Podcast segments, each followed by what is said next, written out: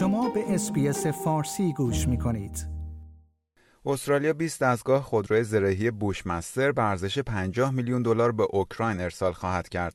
این اقدام در پی تقاضای ولودیمیر زلنسکی رئیس جمهور اوکراین از استرالیا برای دسترسی به این خودروها انجام شده است. این خودروهای زرهی که شامل دو دستگاه آمبولانس می شود، صبح جمعه با هواپیماهای C-17 گلوب مستر از بریزبن به اروپا ارسال خواهند شد. این خودروها رنگ سبز زیتونی دارند تا منطبق با محیط اوکراین باشند و دارای رادیو، سیستم موقعیتیاب ماهواره‌ای و پوشش زرهی تقویت شده هستند تا بیشتر محافظت شوند.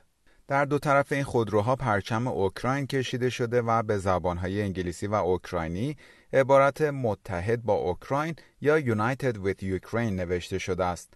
پیتر داتون وزیر دفاع استرالیا اعلام کرده است استرالیا به ارائه کمک های نظامی به اوکراین ادامه خواهد داد.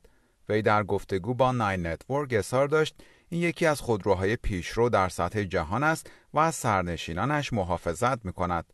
آقای داتون گفت این یک برد بزرگ برای نیروهای اوکراینی در تلاشهایشان برای مقابله با اقدامات وحشیانه نیروهای روسیه است.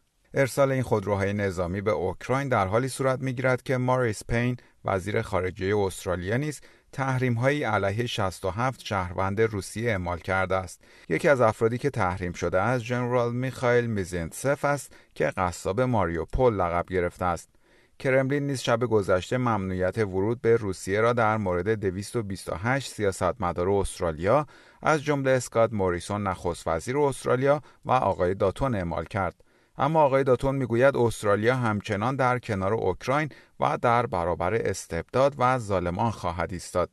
وی افزود مردم برای آزادی هایی که ما در کشورمان داریم جنگیدند و جان خود را از دست دادند ما باید بدانیم که نمی‌توانیم آنچه را که داریم سیستم دموکراسی و آزادی بیانمان را تضمین شده بدانیم آقای داتون گفت اینها ارزش هایی هستند که دیکتاتورهایی مانند پوتین و هیتلر و دیگران همیشه با آنها مخالف خواهند بود ما باید در برابر آنها بیستیم سناتور پین در بروکسل است تا در یک نشست وزرای خارجه کشورهای عضو ناتو و متحدان این اطلاف نظامی شرکت کند.